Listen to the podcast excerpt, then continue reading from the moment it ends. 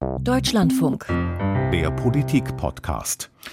Das ist die Folge 296 des Politik-Podcast. Freitagnachmittag, 13.41 Uhr, zeigt die Uhr im Hauptstadtstudio des Deutschlandfunks. Stefan Detjen sagt Hallo. Und neben mir sitzt. Hi, Panayotis Gavrilis. Und dann schaue ich auf meinen Bildschirm und habe eine Verbindung, eine Teams-Schalte nach Brüssel und sehe da zu meiner äh, Überraschung, nicht jetzt, aber seit heute Morgen eigentlich zwei ganz muntere Gesichter. Ja, danke, das ist freundlich. Äh, hier sind Caroline Born.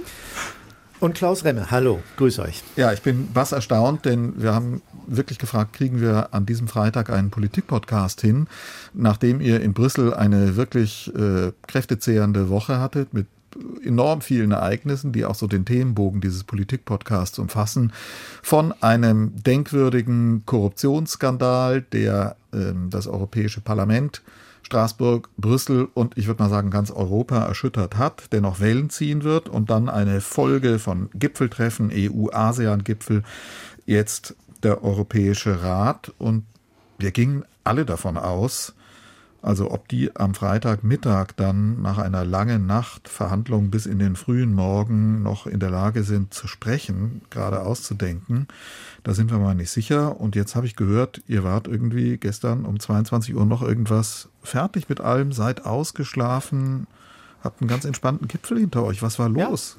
Ja, ja ja, so. Ich kann, ich kann jetzt nicht mal klar, klagen, ohne zu leiden. Also es ist wirklich so. Äh, es ist, äh, ich saß da und, und dachte mir, ich hatte mich wirklich darauf eingestellt, dass ich äh, eine, eine Nachtschicht machen musste oder aber sehr früh aufstehen musste, eins von beiden. Und fragte jemanden, der sich in der Regel auskennt, so gegen kurz vor zehn, wie lange es denn wohl dauern werde. Und bekam praktisch sofort die Antwort, nicht mehr lange. Und das war schon die erste gute Nachricht für mich. Und dann habe ich überlegt, na, was kann das denn heißen? Naja, vielleicht bis, bis Mitternacht vielleicht. Da war ich schon total froh. Und drei Minuten später hieß es, wir sind durch. Das hat die Sache für die nächsten Stunden einfacher gemacht, Stefan. Aber das ist ja nun wirklich denkwürdig, denn die, dieses Knäuel von Problemen, das da auf dem Tisch lag, das war ja nun wirklich denkwürdig von Verhandlungen über die Auszahlung von Geldern, die Verbindung mit dem Rechtsstaatsmechanismus gegenüber Ungarn, äh, Price Cap für Energielieferungen, Sanktionspaket Russland, Kandidatenstatus für Bosnien-Herzegowina, alles miteinander verknüpft, behindert durch Drohungen, Einsprüche, Verhinderungen, Blockaden. Ungarn wurde genannt, was Energie lief, äh, angeht. Auch Deutschland in der Rolle des Blockierers. Warum ging das dann so schnell? Sind die wirklich durch? Also zuerst hieß es auch im Ratsgebäude erstmal, ob vielleicht der Grund ist, dass heute ein Generalstreik in Belgien ist und die Leute einfach Angst haben, wenn sie zum Flughafen fahren, dass sie dann nicht mehr wegkommen. Aber das wird so banal ist sein. die EU nicht. Wenn so Ich einfach glaube, wäre. so banal ist es nicht. Aber alle haben es im Prinzip vermutet, dass es ewig dauert. Und der Grund ist meiner Meinung nach, dass man einfach Sachen vertagt hat. Also, dass man sich am Ende zwar hingestellt hat und gesagt hat, wir waren ganz einig in verschiedenen Themen, wir haben da jetzt viel auf den Weg gebracht, aber wenn man sich es mal genauer anguckt, kann man eigentlich sagen, nee, nicht wirklich. Also mein Eindruck ist, dass man das auch von zwei sehr verschiedenen Seiten erzählen kann. Das stimmt, die Themendichte, die du aufgezählt hast, ist beeindruckend, aber es war so viel im Vorfeld vorbereitet worden. Das gilt auch für Bosnien, das war keine Überraschung mehr. Das gilt allemal für das Ungarn-Paket. Das gilt, wie Caro sagt, für die Verlagerung der Gasthematik auf den nächsten Montag sodass eigentlich nicht mehr viel für die eigentlichen Staats- und Regierungschefs blieb, solange sie die Dinge so lassen würden wie vorbereitet. Und das hätte die Sache wirklich in die Länge gezogen, wenn die sich selbst jetzt in diese Thematik äh, reingekniffen hätten. Dann, ne, jemand sagte mir, mein Gott, nochmal, hoffentlich reden die nicht über Gas. Wenn die über Gas reden, da hat jeder was zu, zu sagen. Dann dauert das drei Stunden, bevor überhaupt alle geredet haben. Und das ist offensichtlich nicht geschehen. Rütte, der niederländische Ministerpräsident, der kam gestern Morgen schon ins Ratsgebäude und sagte, äh, das wird vermutlich bis Montag dauern.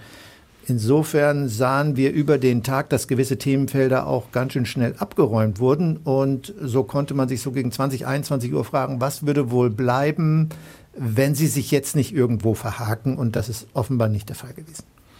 Jetzt würde ich, um das mal vielleicht irgendwie ein bisschen zu, zu aufzudröseln und zu, in Portionen zu teilen, mal anfangen mit diesem äh, Thema Ungarn, von dem du gesagt hast, Klaus, das war ja dann eigentlich schon vorher klar. Anfang ähm, der Woche stand da der Kompromiss. Und das fand ich bemerkenswert, auch interessant, weil ich von hier in Berlin verfolgt habe, wie hier die Gerüchte reinschwappten, schon vor über einer Woche. Da werden Kompromisse geschmiedet und auf wessen Kosten geht das? Es ging darum, wie hart ist der Europäische Rat bei der Durchsetzung der, des Rechtsstaatsmechanismus gegenüber Ungarn. Es gab großen Druck vom Parlament auf die Kommission in den vergangenen Wochen und Monaten ja schon. Da werden wir gleich nochmal drüber sprechen, sprechen, wie sich da dieser Korruptionsskandal auch ausgewirkt hat. Aber dann kamen hier auch Gerüchte rein, das wird im Rat aufgeweicht werden. Da war auch immer die Frage, welche Rolle spielt Deutschland da? Welche Rolle spielt das Bundeskanzleramt? Da schwappten auf einmal hier Gerüchte rüber, wo es hieß, das Bundeskanzleramt spielt eine möglicherweise entscheidende Rolle dabei. Äh, gegenüber Ungarn kompromissbereit zu sein, doch mehr Gelder auszuschütten, als man das zunächst tun wollte, nicht ganz so hart zu sein. Wie ist das dann am Ende aufgelöst worden und wie habt ihr das beobachtet in Brüssel? Na, es gab in der Vorwoche zwei entscheidende Termine. Das eine war die Sitzung der Finanzminister am Dienstag, als klar war, dass Ungarn äh, nicht nachgeben würde und bereit war, diese großen Ukraine-Hilfen, die zeitlich enorm drängen, aufs Spiel zu setzen für einen politischen Konflikt. Und äh, der andere Zeitpunkt war der Freitag, bis zu dem die Kommission eine, ich will nicht sagen Neubewertung, einen, eine erneute Positionierung vornahm in Bezug auf die Frage, kann man Ungarn weiter entgegenkommen, als das in dem ursprünglichen Kommissionsbericht der Fall gewesen ist. Ergebnis lautete, eigentlich nicht und wenn dann vielleicht mit einem minimalen Spielraum. Das waren die Weichenstellungen, die in der Woche drauf, also in dieser Woche genutzt wurden, um dieses Ungarn-Paket zu schnüren, indem man äh, Budapest anbot, die gesperrten Gelder um einen Betrag von 1,2 Milliarden zu reduzieren. Dann blieben noch 6,3. Und als Ungarn das mal akzeptierte, hat man als andere was drumherum lag, Ukraine-Hilfe, Mindeststeuer ähm, lösen können. So, mit dieser Vorlage sind die in den Gipfel gekommen und gestern, das haben wir auch berichtet, äh, gab es kleinere Wellen dadurch, dass wir äh, hörten, dass jetzt, nachdem Ungarn zugestimmt hatte, Polen plötzlich Fragen hatte, was dieses Paket angeht. Wir haben beide nicht, aber auch im Kollegenkreis äh, rumgefragt, auch mit Sprechern anderer Delegationen. Wir haben bis jetzt nicht herausgefunden, was die eigentlich wirklich wollten. Der Widerstand hielt nicht lange an. Und deswegen ist das Paket auch nicht mehr angefasst worden und deswegen ging es schnell. Ja, aber es war trotzdem relativ überraschend, dass Polen da morgens nochmal so eine kleine Bombe hat platzen lassen, ähm, wo man sich auch fragte, warum macht jetzt jeder ein Veto gegen die Sachen der anderen Leute? Also konnte sich irgendwie niemand so richtig erklären. Polen hat dann nochmal gesagt, naja, wir finden es nicht gut, das als Paket, du hast es aufgezählt, ähm, zu packen, obwohl das eigentlich der lang erkämpfte Kompromiss war. Aber ist das nicht äh, Polen, Ende. ist das nicht kategorial was anderes? Das erschien mir von hier aus so, wie ich das auch aus vielen Brüsseler Verhandlungen, die ich da erlebt habe, immer wieder kannte. Da werden dann diese, wie du sagst, Caro, diese kleinen Bomben mal so reingeworfen und man fragt sich, was soll das jetzt? Und man kriegt mit, dass soll irgendwie die Verhandlungsdynamik beeinflussen, möglicherweise auch innenpolitische Signale setzen. Polen nächstes Jahr Wahl, die haben da äh, allen Anlass jetzt taktisch sich da als starke Maxe in Brüssel zu präsentieren. Aber Ungarn, das ist ja nochmal eine ganz andere Frage. Da geht es wirklich grundsätzlich darum, wie geht die Europäische Union mit einem Land, mit einem äh, Regierungschef in Ungarn um, der die Demokratie dort demontiert hat. Dieses Ungarn da sind sich hinter den Kulissen fast alle eigentlich einig, hält nicht mehr die Standards ein an Demokratie und Rechtsstaatlichkeit, die konstituierend für die Europäische Union sind. Und insofern war ja die Frage, bleibt man da jetzt hart, war wirklich ein Testfall für die Identität, für die Verhandlungs, für die Handlungsfähigkeit der Europäischen Union. Und ich sehe jetzt einen Orban, der sagt, prima, ich habe mich durchgesetzt, wir kriegen Geld. Nicht ganz so viel, aber großer Erfolg für mich. Ja, langsam. Also, ja, ja, ja. Das, so ist es ja nun nicht. Klingt jetzt recht positiv, aber das Ganze ist ja auch an Bedingungen geknüpft, die Ungarn erstmal erfüllen muss. dass man Geld bekommt Könnt ihr sagen, bis Wiederaufbauplan. Sorry, dass ich da kurz nachfrage, aber sozusagen diese Bedingungen, äh, wenn du sagst, also gibt es dann eine zeitliche Schiene, die nächsten zwei Jahre, nächsten zwei Monate? Nee, ich glaube, wir müssen das wirklich anders aufstellen. Mhm. In, in erster Linie bekommt ja Ungarn im Moment jetzt kein Geld. Ganz im Gegenteil. Ungarn wird Geld gesperrt durch den Rechtsstaatsmechanismus. Die Summe, die gesperrt wird, wurde reduziert. reduziert. Das habe ja. ich geschildert. Aber, aber darüber hinaus äh, ist es ja kein Erfolg für Viktor Orban, dass er sagt, das Geld habe ich jetzt in der Kasse. So Immer tut er ja die Rede von Ungarn, dem, ne? ja. Ja, nat ja, natürlich tut er das. Der wird sich ja nicht auf den Marktplatz stellen und sagen, boah, die haben mich aber ganz schön verprügelt. Äh, der macht gute Miene zum bösen Spiel.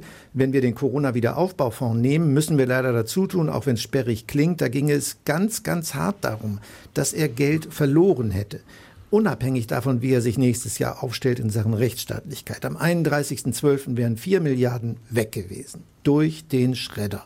Und das kann sich ein Viktor Orban nicht leisten. Der Deal lautet, die Finanzminister haben dem Wiederaufbauplan zugestimmt. Dadurch fließt kein Cent nach Budapest, sondern beide Dinge, Aufbauplan plus Rechtsstaatsmechanismus, sind an Bedingungen geknüpft, Meilensteine, auch Supermeilensteine genannt, solange die nicht erfüllt sind, und da finde ich, liegt der eigentliche Haken. Man muss sich fragen, das, was die Kommission jetzt gemacht hat und auch die Länder, also hart geblieben sind, hält das an? Wenn erstmal die Scheinwerfer und Mikrofone weg sind, äh, geht das das ganze Jahr über so, dass sie wirklich eine konsequente Elle anlegen und Budapest erst bei substanziellen Veränderungen Geld geben? Oder reagiert man hier auf Placebos und Orban kriegt das Geld billig?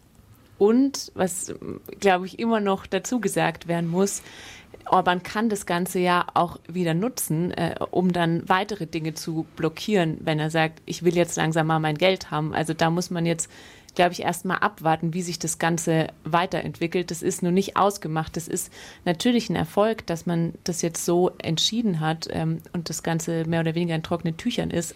Aber ich bin nicht sicher, wie es jetzt weitergeht. Dann sag mir mal, wo müssen wir jetzt hinschauen? Also wo sind da die entscheidenden äh, Akteure, wo sind möglicherweise auch die Stellen, an denen die EU, die Rest-EU da weich wird. Die harten Kräfte, diejenigen, die da wirklich immer gedrängt haben, das kann man, glaube ich, sagen, korrigiert mich, wenn das, wenn das falsch ist. Das war das Parlament zum einen, bis hin mit äh, Drohung gegenüber der, der Kommission, Misstrauensvotum gegen die Kommission. Das waren Liberale, Mark Rütte, der Niederländer, der da immer sehr hart war gegen Orban. Wen müsste man da noch dazu rechnen und wo sind diejenigen, die da die Wackelkandidaten sind? Ja, also im Moment zähle ich auch die Kommission zu denjenigen, die Rückgrat bewiesen haben. Sie haben in Ihrem Bericht, der mit Stichtag 19. November all das, was, äh, was Ungarn leisten sollte, evaluiert. Und auch da war schon die Frage, na, bleiben die hart? Bringen die wirklich äh, genug Gewicht auf die Waage, dass die sagen, zum ersten Mal wenden wir diesen Rechtsstaatsmechanismus an und bleiben dabei? Nein, das reicht nicht aus und wir sperren die Gelder. Und wenn du sagst, wo müssen wir hingucken, dann würde ich sagen, äh, gucken wir auf die Kommission und schauen wir, äh, ob, und das werden große Konvolute sein, das werden Gesetzestexte sein, die man äh, auf Hunderten von Seiten findet, werden, steckt darin ein substanzielles Korn. Denn Orban hat ja nicht erst im vergangenen Jahr angefangen, äh, seinen Rechtsstaat zu demontieren. Das ist über viele Jahre passiert. Ob das überhaupt, sagen wir mal, reversibel ist, das fragen sich einige Leute, die sagen, da ist so viel kaputt, das kann nicht äh, in, in, in fünf Meilensteinen gelöst werden. Aber ich glaube, das gilt es abzuwarten, Stefan. Und die Wackelkandidaten, ich weiß nicht, ob du das ähnlich siehst, Klaus, aber das werden Länder sein, die auch was zu befürchten haben in puncto Rechtsstaatlichkeit. Also die werden sich da nicht für ein entschiedenes Vorgehen aussprechen und da weiß man eben immer nicht, wie es passiert. Und wir haben jetzt gestern ähm, Giorgia Meloni zum ersten Mal gehabt auf dem Gipfel. Das weiß man auch immer nicht, wie die sich in dem Streit ähm, verhalten wird. Italien als großes Land ist da auch immer wichtig. Du meinst jetzt Polen, oder? Wenn es um die also Mehrheiten geht. Ich habe jetzt irgendwie direkt an Polen gedacht. Polen, Bulgarien, genau, Rumänien. Zum Beispiel. Ja. Hm. Ja, ich glaube, das sind alle da, die da eben auch was zu verlieren hätten. Und ja, und, und es sind eben auch nicht nur die Staaten, die rein auf die Rechtsstaatlichkeit schauen. Es könnte auch sein, dass, paar, dass Länder weich werden, weil eben die Verknüpfungen da sind, weil sie äh, äh ne, Dinge, die Ungarn blockieren könnte, für so wichtig erachten, dass sie sagen, wir können uns nicht, bei den 18 Milliarden war das zum Beispiel so. Ja, also da gibt es natürlich ein, ein enormes Interesse daran hatten, ähm, Litauen, Lettland, Estland, die Polen, die sagten, da muss natürlich ab Januar Geld fließen nach Kiew, komme was wolle. Und dieses komme was wolle könnte in Zukunft vielleicht auch milde gegenüber äh, Orban und anderen bedeuten. Ja, also, also ich erinnere mich an den Satz aus deinem Kommentar diese Woche, wer in Brüssel die reine Lehre sucht, äh, der ist hier fehl am Platz. Und deswegen, glaube ich, können wir uns da auf weitere Deals, nenne ich es jetzt mal, einstellen, die man vielleicht nicht immer gut findet beim Thema wie Rechtsstaatlichkeit. Naja, aber ich finde, äh, dass eben auch das Interessante ist, dass wir da ja wirklich vor der Frage schauen, stehen, wie, wie definiert sich diese Europäische Union, die jetzt auch nochmal einen weiteren Schritt, äh, wir haben es am Anfang gesagt, erwartbar, nicht überraschend, aber mit Blick auf Bosnien-Herzegowina nochmal ein Erweiterungsschritt äh, gegangen ist. Ich war mit dem Bundeskanzler auf dem Balkan unterwegs, habe das erlebt, wie der da die Erwartungen hochgeschraubt hat, wie der da durch die Länder gereist ist und gesagt hat, jetzt muss das da vorangehen. Die sitzen so lange im Wartezimmer. Es müssen jetzt die Verhandlungen anfangen. Es müssen Länder wie Bosnien-Herzegowina den Kandidatenstatus wenigstens bekommen. Und wenn wir dann Land wie Bosnien anschauen, äh, ein dysfunktionales Land mit einer nicht funktionierenden Verfassung, Korruption, all, alle Probleme, die man sich ausmalen kann, sind da vorhanden in diesem Land und man mag sich gar nicht ausmalen, wie lang so ein Prozess geht, bis die Erwartungen, die da jetzt werden, erfüllt werden, so dass ja die Frage auch an die Europäische Union ist und das macht sich ja dann auch an Ungarn fest. Wie versteht die sich? Wie hoch sind eigentlich die Anforderungen? Wie kompromissbereit ist diese Europäische Union, wenn es um Kernbestandteile wie Demokratie, wie Rechtsstaatlichkeit geht? Ja, lass mich dich vorher was anderes fragen. Warum glaubst du, macht Scholz das? Denn Scholz weiß ja um die Lage, so wie du sie gerade geschildert hast. Warum versucht er dieser Dynamik einen Schub zu geben und und, und weckt Erwartungen, von denen einige seiner Amtskollegen der EU 27 sicher sagen werden, äh, sag mal, äh, das, das kann doch wohl nicht wahr sein, dass wir hier tatsächlich in diese Richtung gehen. Etwas mehr Realismus bitte. Warum zeigt er das nicht? Ich glaube, das ist auch ein, ein neuer Kanzler gewesen, der da ein Profil gewinnen wollte, der es sich auf die Fahnen geschrieben hat, dass er, was den Beitrittsprozess angeht, jetzt andere Akzente setzt auch als Emmanuel Macron, der da ja zuletzt als Blockierer dastand. Scholz konnte jetzt sagen, wir haben das da jetzt vorangebracht. Mit dieser Botschaft ist er auf den Balkan gereist. Aber mein Eindruck war, dass da auch hier in Berlin, in seinem Umfeld, in der Regierung einige drumherum standen und das sehr skeptisch gesehen haben. Wenn man ihn auf der Reise selber gefragt hat, schrauben Sie die Erwartungen da nicht zu hoch, dann kamen die Sätze, die wir auch öffentlich immer wieder von ihm gehört haben. Äh, diese Länder warten seit Jahren, zum Teil seit Jahrzehnten darauf, dass diese Beitrittsprozesse beginnen, dass das vorangeht. Wir müssen jetzt liefern. Aber ich glaube, am Ende seiner ersten Amtszeit wird er genau da stehen, wo Angela Merkel auch stand. Die hat sich ja auch sehr intensiv diplomatisch um diese Region bemüht, ist immer wieder hingefahren. Die Akteure aus dem Balkan waren regelmäßig hier im Kanzleramt, die kannten sich alle gut und trotzdem steht man dann am Ende äh, wieder davor, dass man sieht, das ist ein Prozess, der geht bestenfalls im Schneckentempo und dann gibt es auch immer wieder diese, diese fatalen Rückschritte, wie wir es zum Beispiel im Verhältnis zwischen Serbien und dem Kosovo sehen. Ich glaube, das ist aber auch genau die Zwickmühle, in der sich auch die EU befindet.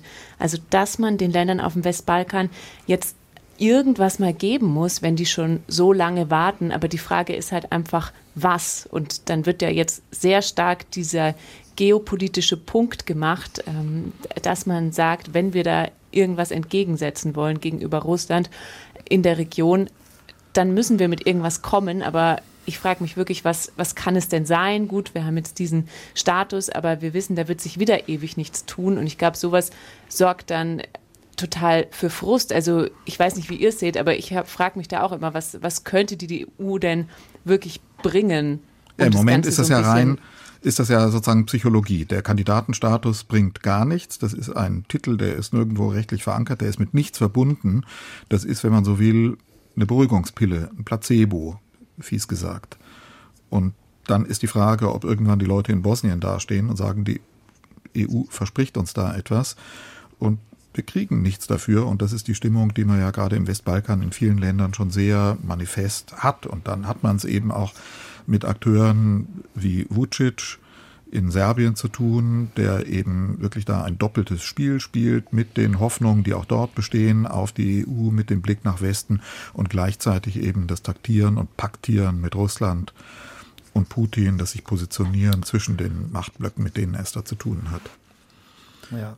Aber wenn es Psychologie ist, dann ist es wirklich Küchenpsychologie. Ich meine, die sind ja nicht blöd, die Leute dort. Äh, die sehen genau, wann hat Bosnien seinen Aufnahmeantrag gestellt? 2016. Das ist sechs Jahre her. Äh, da hat es eine lange, lange Zeit Stillstand gegeben. Ja, die Dynamik wird jetzt beschworen und sie ist auch da. Es ist mit Sicherheit eine Kriegsfolge. Es ist eine Folge äh, der Verleihung des Kandidatenstatus sehr, sehr früh und schnell für die Ukraine und auch für Moldau. Ich erinnere diesen EU-Gipfel hier vor einigen Monaten, äh, wo ein Westbalkan-Gipfel vorgeschaltet war und äh, die Regierungschefs mit leeren Händen wieder nach Hause fuhren.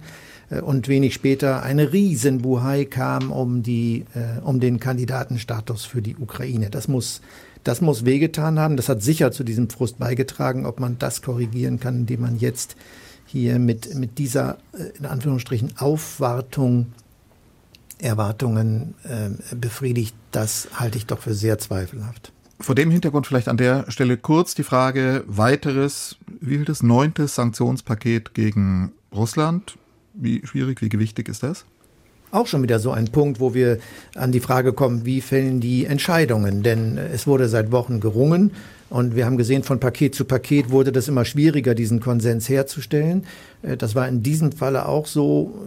Ein Detail will ich nennen, weil die anderen Einzelheiten sind wohl bekannt aus früheren Paketen. Da geht es um Handelseinschränkungen, um Vermögens- und Reisesperren und dergleichen mehr.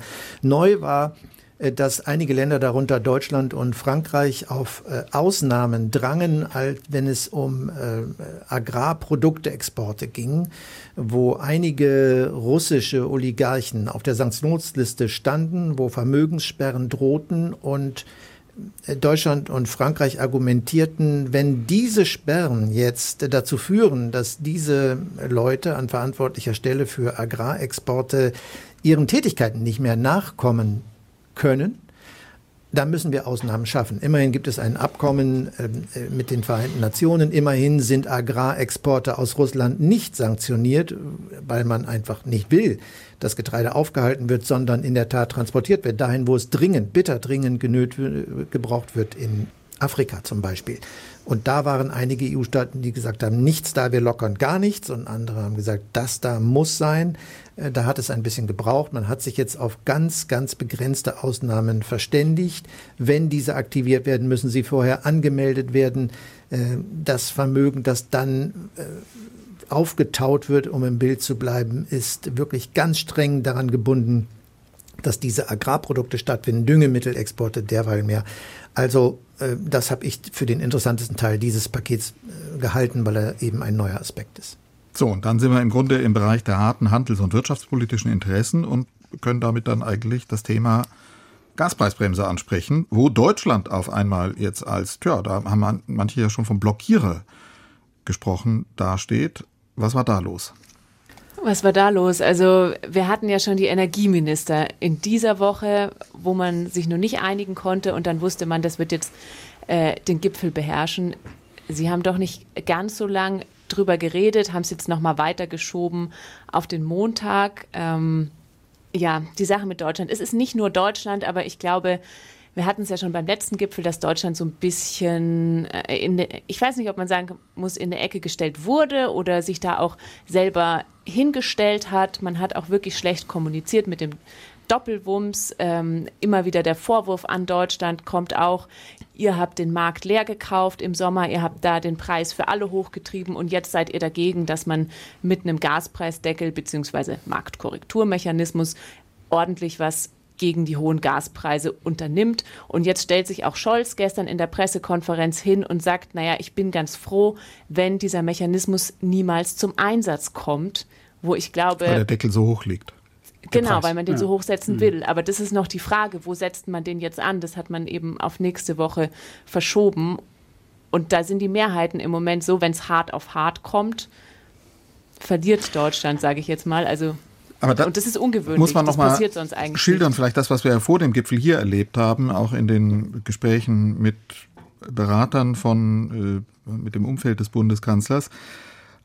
Ähm, das Argument, wenn wir da einen gemeinsamen Deckel einführen, auf der Abnehmerseite und sagen, wir europäischen Abnehmer sind nicht bereit, auf dem, Markt, auf dem Weltmarkt Preise über dem Level X zu zahlen, dann kam immer das Bild von den Schiffen, die dann auf den Weltmeeren Kurs Europa unterwegs sind und Standepede umdrehen, weil sie das Gas, das sie nach Europa verkaufen wollten, woanders zu höheren Preisen verkaufen können. Das war ja primär mal einleuchtendes Argument. Und dann hat man sich im Grunde bequem zurückgelehnt und hat gesagt, also wir finden diesen Deckel nicht sinnvoll, das geht nach hinten los, jeder kann sich das ausrechnen, am Ende wird es für alle nachteilig sein, weil alle am Ende dann draufzahlen müssen, wenn wir das Gas gar nicht bekommen.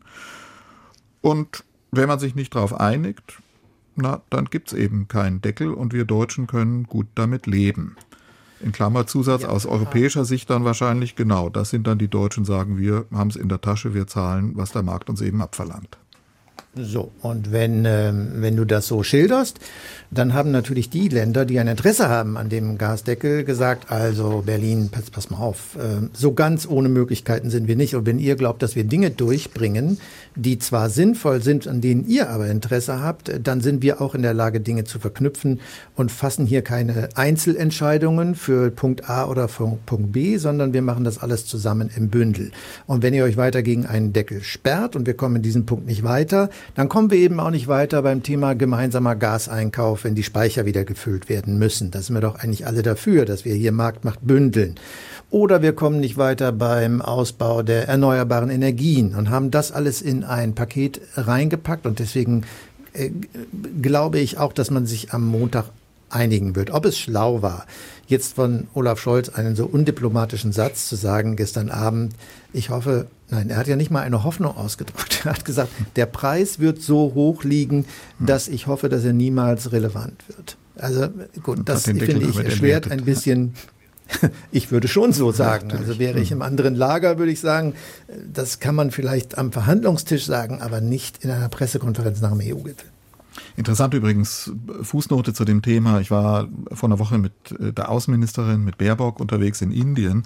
Und auch da spielte das dann eine Rolle, weil natürlich von den Deutschen die kritischen Untertöne kamen gegenüber der indischen Energieeinkaufspolitik in Russland.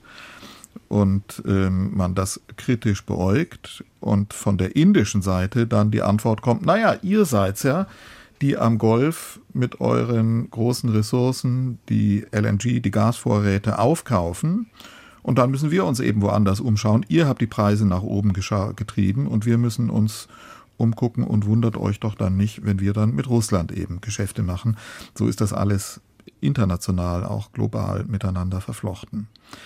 Wenn wir wenn über Gas unterwegs warst, ja. Äh, sag mir noch schnell, hat, war das eine Überraschung für, für, für Annalena Baerbock? Hat die sich da frustriert gezeigt? Glaubte man, man kommt weiter oder ist Indien als prospektiver Partner, Diversifizierung etc. einfach schlicht so wichtig, dass man mit diesem Dissens leben muss? Mit dem Dissens werden die leben müssen. Und das sehen wir natürlich, dass Indien Musterfall von dem Land ist, dass sich eben auch zwischen den Machtblöcken positioniert und äh, sich nirgendwo ganz einbinden lässt. Aber ähm, für die natürlich überall die Botschaft, dass sie sagen, ähm, immerhin hat sich Indien nicht mit voller Wucht in die Arme Putins geworfen und wir nehmen überall in diesen Ländern die Zeichen wahr, ähm, wie Russland da eben was den Krieg angeht und als Störfaktor in der äh, globalen Handels- und Wirtschaftspolitik. Ähm, da sehen wir doch die Zeichen, dass das äh, im Laufe dieses Jahres immer kritischer gesehen wurde, auch in diesen Ländern. Ähm, wenn wir bei Gas sind, dann ist Katar eigentlich ja schon nah, der große LNG-Exporteur. Deutschland macht gern Handel mit Katar, kauft dort ein, sieht das Land kritisch, wenn da Fußball gespielt wird. Und jetzt wird diese ganze Diskussion, die wir hier führen, diese ganzen Diskussionen wird überlagert davon, von der Beschuldigung, dass Katar Europa, jedenfalls Teile Europas, gekauft hat. Wie hat sich das über diesen Gipfel gelegt, dieser Korruptionsskandal, die Vorwürfe vor allen Dingen gegen eine der 14 Vizepräsidentinnen des Europäischen Parlaments. Es war, fand ich, nicht das alles bestimmende Thema. Ich glaube, weil der Rat da auch sehr Wert drauf gelegt hat, zu sagen, na, das ist jetzt mal ein Problem des Parlaments, das sollen die jetzt mal schön lösen, aber damit haben wir eigentlich nichts zu tun. Die Parlamentspräsidentin Metzola, das ist immer so ein Pflichttermin, die nimmt auch immer an diesen Ratstreffen teil. Da war das natürlich das Thema, aber ich glaube, ansonsten versucht man da nicht zu sehr, oder man hat versucht, es nicht zu sehr zum Thema zu machen, oder wie hast du es wahrgenommen? Ja, für uns war es einfach interessant zu sehen, ob das wirklich überschwappt. Denn äh, wir reden bestimmt gleich drüber. Natürlich ist da theoretisch die Gefahr, dass äh, dieser Skandal überschwappt. Man weiß ja nicht, was noch alles kommt äh, in die anderen europäischen Institutionen hinein. Also äh, ich weiß, dass Ursula von der Leyen am Anfang der Woche äh, starkes Interesse hatte, sich zu äußern und diese Dinge zu kommentieren. Noch ist das weitgehend, äh, wie Caro sagt, im Parlament geblieben. Es ist ja jetzt genau eine Woche her, genau eine Woche, letzten Freitag äh, brach dieser Skandal los durch, äh, durch Festnahmen, wie es hieß, durch Befragungen. Und ich habe am Freitagabend da gesessen und Panayotis, ich hätte dich wirklich äh, gut brauchen können, denn ich fragte mich, wer ist Eva Kaili? Die hatte ich nämlich bisher noch nicht wahrgenommen. Ja, Eva Kaili kennen die meisten, zumindest in Griechenland. Sie war mal Abgeordnete des griechischen Parlaments ähm, jahrelang äh, für die ähm, sozialdemokratische Partei PASOK. Sie war aber eine sehr bekannte Fernsehmoderatorin äh, bei einem der größten privaten Nachrichtensender und sie ist dann ins EU-Parlament gewechselt. Ich kannte sie sozusagen tatsächlich noch aus dem Fernsehen.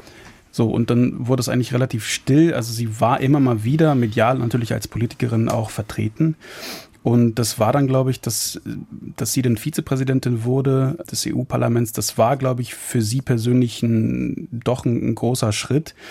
Und ähm, ich muss ganz ehrlich sagen, als ich gehört habe, als, als ich zum ersten Mal den Namen gehört habe, ich habe mich sofort umgedacht, okay, es überrascht niemanden, dass, diese, dass es diese Vorwürfe gibt. Also Vorwurf ist ja Beteiligung an einer kriminellen Vereinigung, Geldwäsche und Korruption. Ich glaube, Klaus, korrigiere mich, aber... in Griechenland oder niemanden, niemanden in, ja, ja, niemanden in Griechenland, ähm, weil dort sehr, sehr verbreitet ist das Narrativ von, naja, die Politiker und gerade sozusagen, wenn man auf Brüssel schaut, die gucken ja nur, ähm, die schauen nur, dass sie das Geld in ihre Taschen stecken. Also da gibt es ein großes Misstrauen gegenüber politischen Verantwortlichen. Und das kommt, ähm, wenn man das jetzt verbinden würde. Ich habe einen Ton von der Eva Kaili, weil der war mir auch nicht bekannt, ähm, mitgebracht, weil sie hat eine Rede gehalten im EU-Parlament Sie war unterwegs im arabischen Raum mit, ich glaube, mit dem Kommissions, äh, Kommissionsmitglied Hinas und sie kam dann wenige später, war sie im Parlament und hat dann doch relativ, ja, ich würde schon sagen, sehr wohlwollend gegenüber Katar geäußert. Das ist auf Englisch, hören wir mal rein. Today, the World Cup in Qatar is a proof, actually, of how sports diplomacy can achieve a historical transformation of a country with reforms that inspired the Arab world. They committed to a vision by choice and they opened to the world. Still, some here are calling to discriminate them. They bully them and they accuse everyone that talks to them or engages of corruption. But still, they take their gas. Still, they have their companies profiting billions there.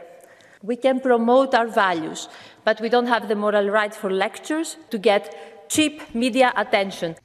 Das sind Töne, von denen man sagt, schlecht gealtert. ja, wobei so alt ist er gar nicht. Ich glaube, 1. Dezember. Also, ähm, doch, da lief schon die WM. Also das war ähm, sozusagen, das war dann schon. Es war der 24. Es war der 24. Ja. November. Okay. Am 1. Dezember kommen wir gleich auch noch drauf. Da war die Abstimmung Visa. Ah, korrekt, ja, genau. Gut, gut, dass die, die, genau, da war die Abstimmung in dem Ausschuss und da ist direkt die Frage an euch beiden, weil ich habe das jetzt so verstanden, sie war nicht Mitglied in diesem Liebeausschuss, aber ist trotzdem reingegangen und hat sich versteckt und hat trotzdem abgestimmt. Wie geht das? Wie ist das möglich?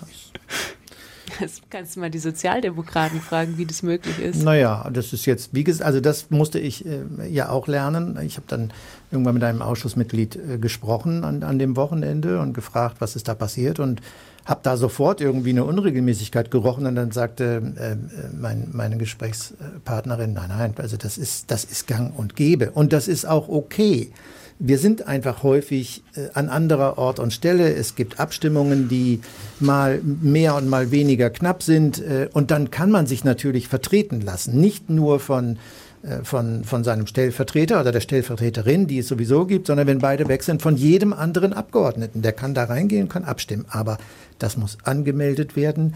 Und äh, es ist so offensichtlich, das wurde mir dann auch berichtet, praktisch versteckt gelaufen. Katharina Barley hat es dann ja auch in einem Interview, ich glaube beim ZDF gesagt, das war versteckt, wie die sich da quasi reingeschlichen hat, um abzustimmen, wie dann plötzlich eine Stimme zu viel war.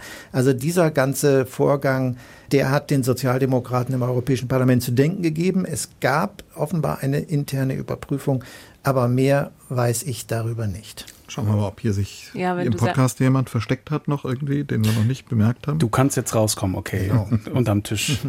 aber äh, ganz kurz, aber diese, diese Abstimmung, da ging es inhaltlich um die Visaliberalisierung für Kuwait und Katar. Habe ich das richtig verstanden? Und es gab aber, also sozusagen, ja. diese Stimme war aber nicht maßgeblich für das Ergebnis. Das muss man. Überhaupt nicht. Muss man vielleicht dazu 42 sagen. zu 16. Also äh, deswegen konnte ich mir auch so recht keinen Reim darauf machen.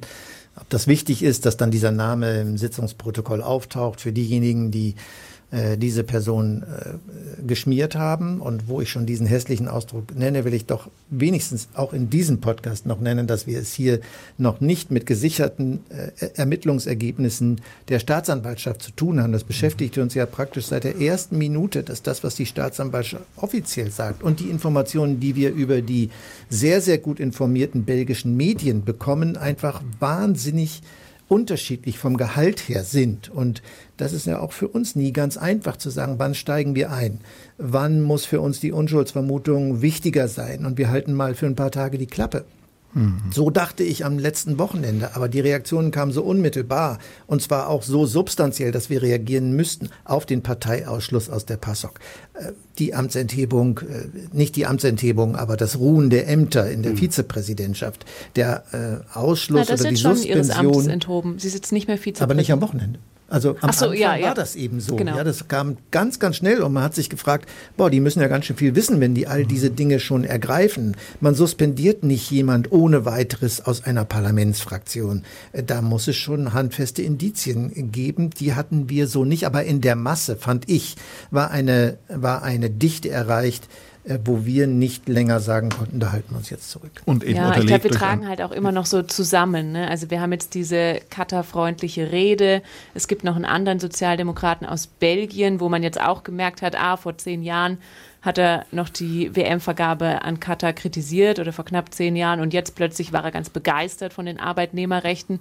Aber natürlich, das muss nicht in Zusammenhang stehen mit irgendwelchen Geldzahlungen. Es ist auch so ein bisschen der Gedanke hier noch gekommen, jetzt wirklich ähm, würde Katar so viel Geld zahlen für ein paar freundliche Reden und diese Visaliberalisierung. Natürlich ist es wichtig für den Staat. Das äh, ist ein Prestigeobjekt, gerade im Vergleich äh, zu anderen arabischen Staaten. Aber da kommt natürlich immer die Frage auf, naja, gibt es denn da eigentlich noch mehr, was die haben wollten? Und zwar so, von einer, glaube ich, sehr versierten ja internationalen Staatsanwaltschaften, wenn ich das richtig hier gehört habe, eine Staatsanwaltschaft, die ein Staatsanwalt, der sehr viel Erfahrung mit internationalen Korruptionsentwicklungen, organisierte Kriminalitätsentwicklungen ja. hat. Ja. Also an dem Fall auch so ein Hinweis, wo man sagen kann, okay, da ähm, ist jedenfalls naja, eine funktionierende... Und dann kam natürlich sehr, sehr viel hinzu. Sehr, sehr schnell die, die Summen über die beschlagnahmten Gelder, dann schnell über die anderen Personen. Wir hatten dann Anfang der Woche auch schnell die, die, Haft, die Haftprüfung insofern, als dass sie dann äh, vier, vier dieser sechs, die befragt wurden, äh, festgehalten blieben. Wir haben jetzt äh, auch wieder nach Medienbericht das Geständnis des Lebenspartners von Frau Kai Li äh, ich weiß, dass ich dich noch angerufen habe, Stefan, weil ich weiß, dass du mhm. dich als Jurist äh, und auch in parlamentarischen Dingen einfach in Sachen der Immunität auskennst. Und ich habe dich gefragt, wie kann das sein, dass die die einfach so festnehmen? Die genießt doch Immunität. Nein, ich musste lernen, das gilt nur, wenn sie äh, nicht auf frischer Tat bei, einem, bei, einer Straftat ertappt wurde. Das gilt allgemein als als unumstritten, weil das erlaubte der, der, den Behörden, Frau Kaili festzunehmen. Und jetzt kommt, das kann Panayotis uns schildern, dass es da eben auch noch einen griechischen Kontext gibt, der sich in dieses Bild einfügt, dann von Hinweisen, Indizien, über die wir sprechen. Genau, also das wäre wär jetzt noch vielleicht noch einfach so für den Hintergedanken, was nämlich gerade in Griechenland passiert oder bis zu dem vergangenen Freitag passiert ist. Die griechische Regierung unter Premier Mitsotakis von der Nea Demokratia, also der Konservativen, der Schwesterpartei der CDU, steht seit dem Sommer im Prinzip im Lichte eines Überwachungsskandals, ähm, weil der griechische Geheimdienst, und jetzt kommt die Verbindung zumindest zur Partei von äh, Kaili oder der früheren Partei, nämlich der griechische Geheimdienst. PASOK, also genau, PASOK. Der griechische Geheimdienst Partei. hat ähm, Nikos Androulakis überwacht und bei ihm wurde wohl auch ähm, die Spyware ähm, Predator gefunden. Mit der Spyware kann man ja das Handy letztendlich zu einer Art Überwachungstool umswitchen, also die Kamera und die, das Mikrofon eben zum Abhören. Und der ist wer? Androulakis, Androulakis ist der Chef der PASOK. So, und der versucht sich natürlich jetzt zu distanzieren von Kylie, weil, das muss man wissen, in Griechenland wird gewählt, wahrscheinlich im Sommer, wenn nicht sogar früher. Und natürlich gibt es jetzt eben diese mediale Schlammschlacht. Ähm, Androulakis sagt sogar, ähm, sie sei eine Art trojanisches Pferd gewesen. Also da gibt es dann Behauptungen, die nicht belegt werden. Die Nährdemokratie sagt, das ist absoluter Quatsch, das ist ein Problem der S und D, also der, der Sozialdemokraten, der, der sozialistischen Fraktion im, im EP. So, und wir haben in Griechenland eine Gemengelage und das ist eben gerade das, was es so brisant macht. Also wir haben einen Überwachungsskandal, wir haben jetzt diesen möglichen äh, Korruptionsskandal.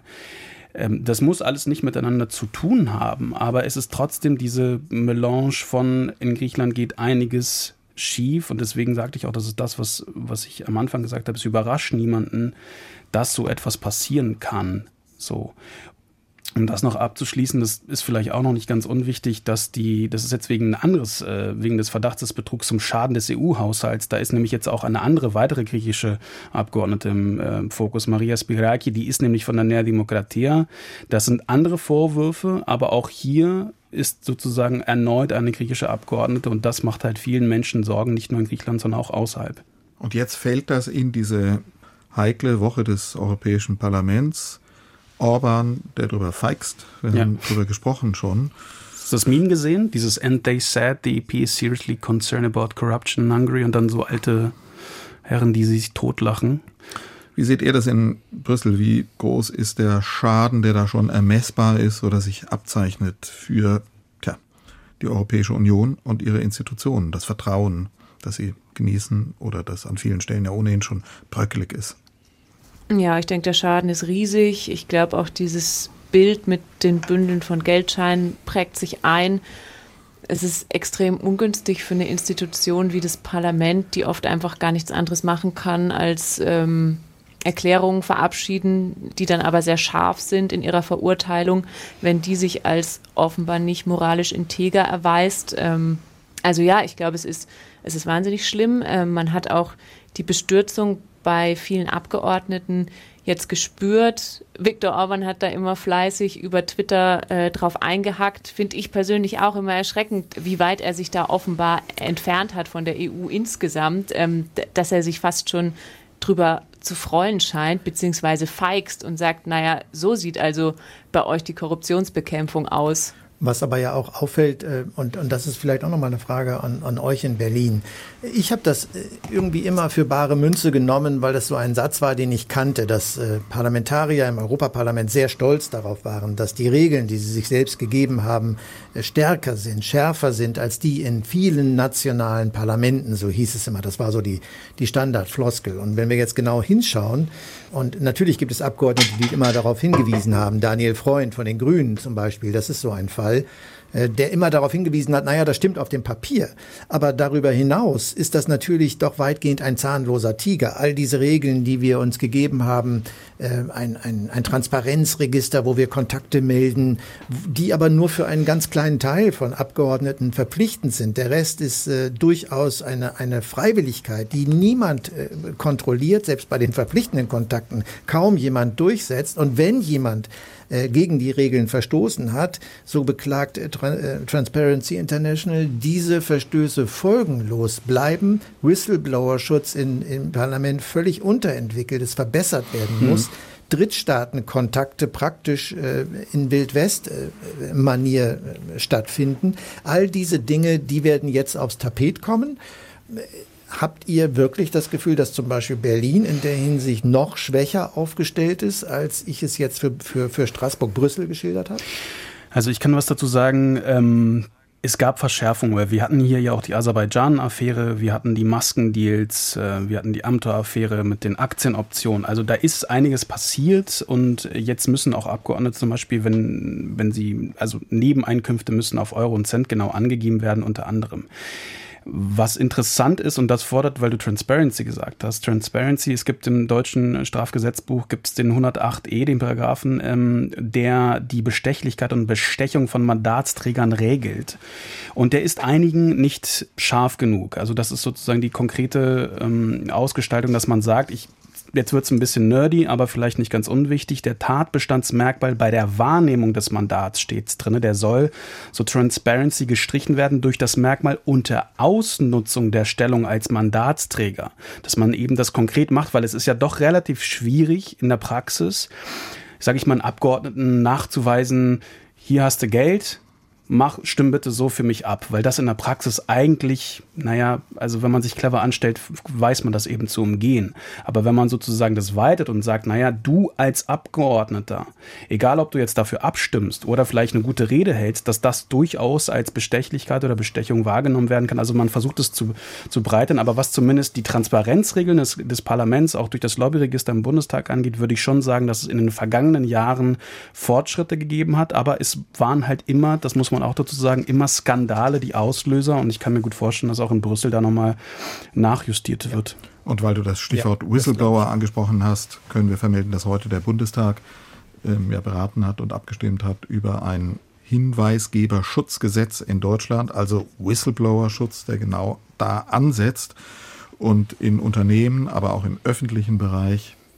Hinweise auf Rechtsverstöße bis hin zu Ordnungswidrigkeiten, wenn es etwa um äh, Arbeitnehmerschutzrechte geht, ähm, dass da Hinweisgeber vor Konsequenzen, vor Sanktionierungen arbeitsrechtlicher Art geschützt werden sollen. Und das ist gerade in den letzten Tagen dieses deutsche Gesetz im Rechtsausschuss des Bundestages nochmal nachgeschärft worden nach der Verhaftungswelle im Reichsbürgermilieu mit Blick auf den Schutz von Hinweisgebern in, in der Beamtenschaft, dass auch die besser geschützt werden sollen, äh, wenn es darum geht, Hinweise zu geben auf verfassungsfeindliche Aktivitäten. Also man sieht, solche Skandale befördern das immer und mir ist im Ohr die Ombudsfrau der Europäischen Union, Emily O'Reilly, Bürgerbeauftragte, die den äh, Kollegen von Politico mit Blick auf diesen Korruptionsskandal in der EU gesagt hat, naja, es gab eben immer Leute, die die Verschärfung dieser Regeln, die wir gefordert haben, verhindert haben. Und es braucht dann solche Skandale, damit sich etwas bewegt. Vielleicht lassen wir es damit mal stehen und sagen, wir haben den Bogen ja. geschlagen. Ich sehe euch nicken und jetzt haben wir euch vielleicht doch noch in Brüssel erschöpft am Ende dieses Tages. Das war das Ziel der Übung. Danke, dass ihr dabei wart. Das war der Politik-Podcast, Folge 296. Hinweise unter vollem Schutz, wie immer, an politikpodcast.deutschlandfunk.de. Einladung an alle Zuhörerinnen, Zuhörer, Whistleblower. Jetzt müssen wir noch sagen, PGP, Key, Threema ID müssten wir alles noch. Das, das liefern wir nach. Das erklären wir das nächste Mal. Also, das war's. Danke. Danke Tschüss. euch. Ciao. Schönes Wochenende. Tschüss. Tschüss.